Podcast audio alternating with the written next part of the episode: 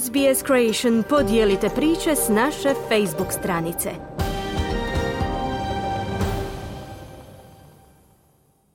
Vi ste uz radio SBS program na hrvatskom jeziku, ja sam Kruno Martinac. Predsjednik SDP-a Peđa Grbin ponudio je potporu Zoranu Milanoviću za iduće predsjedničke izbore, a sam SDP je počeo pripreme za parlamentarne izbore.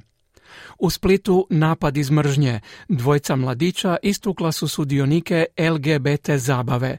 Policija traga za napadačima. Više u izvješću Siniše Bogdanića iz Zagreba.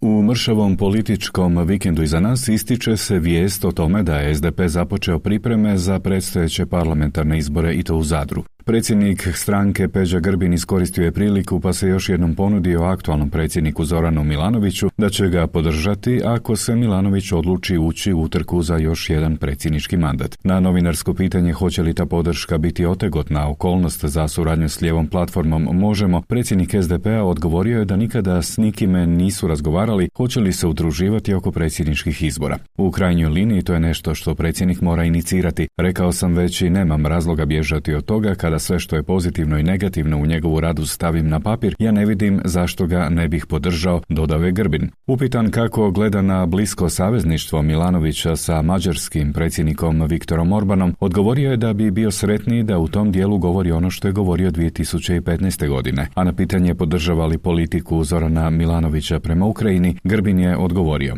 Politika Zorana Milanovića prema Ukrajini je da je Rusija agresor, a da je Ukrajina napadnuta. I to je više puta izjavio i to je politika SDP-a. I to je politika koju smo kontinuirano komunicirali i za koje stojimo.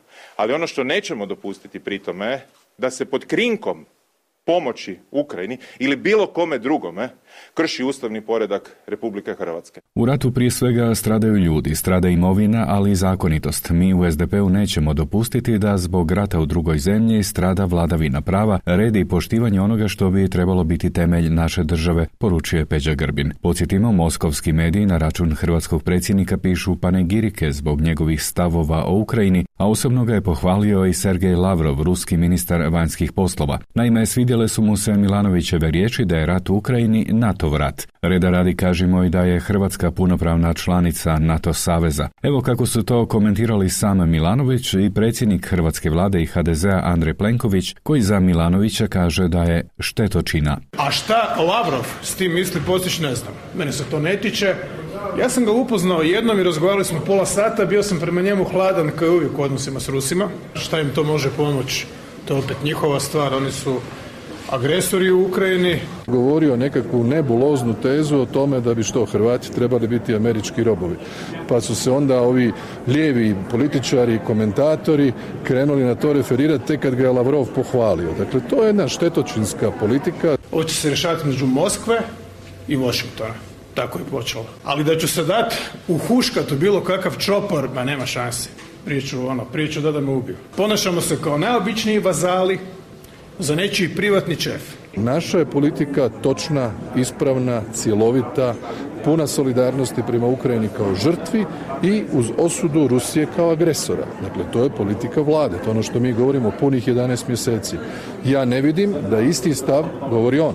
No vratimo se SDP-u i njegovom predsjedniku Peđi Grbinu, koji se, osim što je dao podršku Zoranu Milanoviću, osvrnuo i na prošlu godinu koju je ocijenio kao iznimno tešku. Prošla godina je bila izuzetno teška plaće su gubile na vrijednosti, mirovine su gubile na vrijednosti, a vlada, ova potpuno nesposobna vlada, nije poduzela ama baš ništa da sustavno pomogne građanima. S vremena na vrijeme su stihijski i isključivo sa ciljem bildanja svojeg rejtinga građanima onako spuštali novac na kojem bi im kao trebali biti zahvalni. A sustavnog pristupa borbi protiv inflacije i podizanja standarda građana, e toga kod HDZ-a nema. Ali mi znamo što napraviti i mi znamo kako osigurati da građani u ovoj godini, u godinama koje su pred nama, mogu bolje živjeti. U sklopu obilježavanja 30. obljetnice vojno-redarstvene operacije Maslenica jučer je na Masleničkom mostu podignuta hrvatska zastava na Jarbol, a u isto vrijeme preletio je avion Hrvatskog ratnog zrakoplovstva. Zastavu je podignuo umirovljeni pukovnik Željko Lončar, zajedno s djecom osnovne škole Petar Zoranić iz Jasenica. Hrvatska zastava podignuta je baš kao i 1993. godine, kada je spojen sjever i jug Hrvatske. Tada je samo u 72 sata oslobođen velik dio Zadarskog zaleđa, a u operaciji Gusar poginulo je 127 branitelja. Među njima je i Tomas Valentić, čija je majka pred spomen obilježjem izjavila. Kad dođeš na ovako mjesto,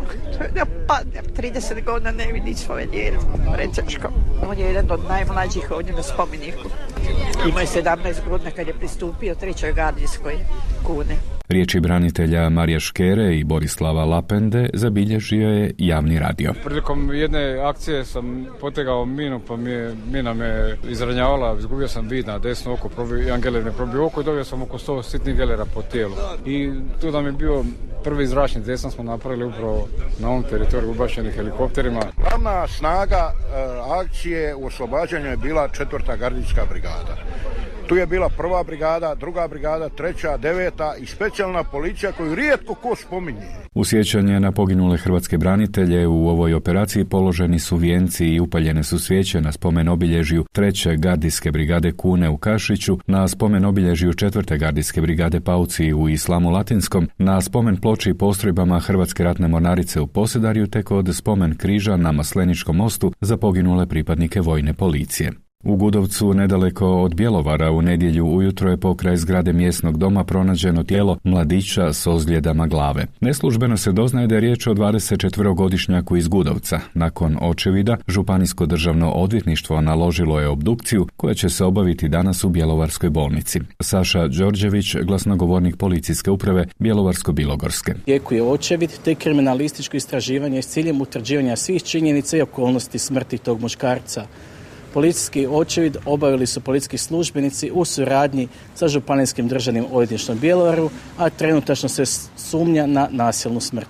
U Splitu je pak zabilježen napad iz mržnje. LGBT zajednica izvijestila je u subotu navečer da je nekoliko njihovih članova istučeno, a u splitskoj policiji se doznaje da je u napadu jedan muškarac zadobio laku tjelesnu ozljedu i u kriminalističko istraživanje o samom događaju. Kako se navodi na stranici Split Pride, napad se dogodio u petak navečer kada je nekoliko mladića došlo na LGBT zabavu i ušlo u njihov prostor koji je bio rezerviran za LGBT zajednicu. Tada su napali unutar kluba dvojicu mladića koji su se ljubili. Pogrdno su im govorili te su sudionike ove zabave potirali s nje. Dočekali su napadnute mladiće ispred kluba, tukli su ih i proganjali, pa su žrtve morale bježati nekoliko četvrti dalje, navedeno je na stranici Split Pride. Policija traga za počiniteljima. I za kraj kažemo da je umrla Silvija Lux, jedna od najprepoznatljivijih televizijskih lica proteklih desetljeća, koja je u svojoj dugogodišnjoj karijeri bila novinarka, urednica i voditeljica uglavnom na javnoj televiziji, a obnašala je i razne čelne dužnosti na istoj toj televiziji, ali i u Hrvatskom novinarskom društvu. Tijekom bogate novinarske karijere intervjuirala je brojne svjetske državnike. Silvija Lux pripada kategoriji televizijskih radnika, za koje se s pravom može reći da su bili doajeni novinarstva, objavilo je Hrvatsko novinarsko društvo, čija je bila aktivna članica. Rođena je u veljači 44. u Srijemskoj Mitrovici, diplomirala je na Zagrebačkom pravnom fakultetu, a nastavila je školovanje u Parizu, gdje je na Sorboni stekla i diplomu završenog postdiplomskog studija. Tijekom bogate karijere surađivala je i s mnogim televizijama u svijetu, od francuske preko američke, katarske, egipatske, švicarske, kamerunske do televizije Ujedinjenih Arapskih Emirata. Toliko u ovom pregledu vijesti iz Hrvatske iz Zagreba za SBS Siniša Bogdanić. Želite čuti još ovakvih tema? Slušajte nas na Apple Podcast, Google Podcast, Spotify ili gdje god vi nalazite podcaste.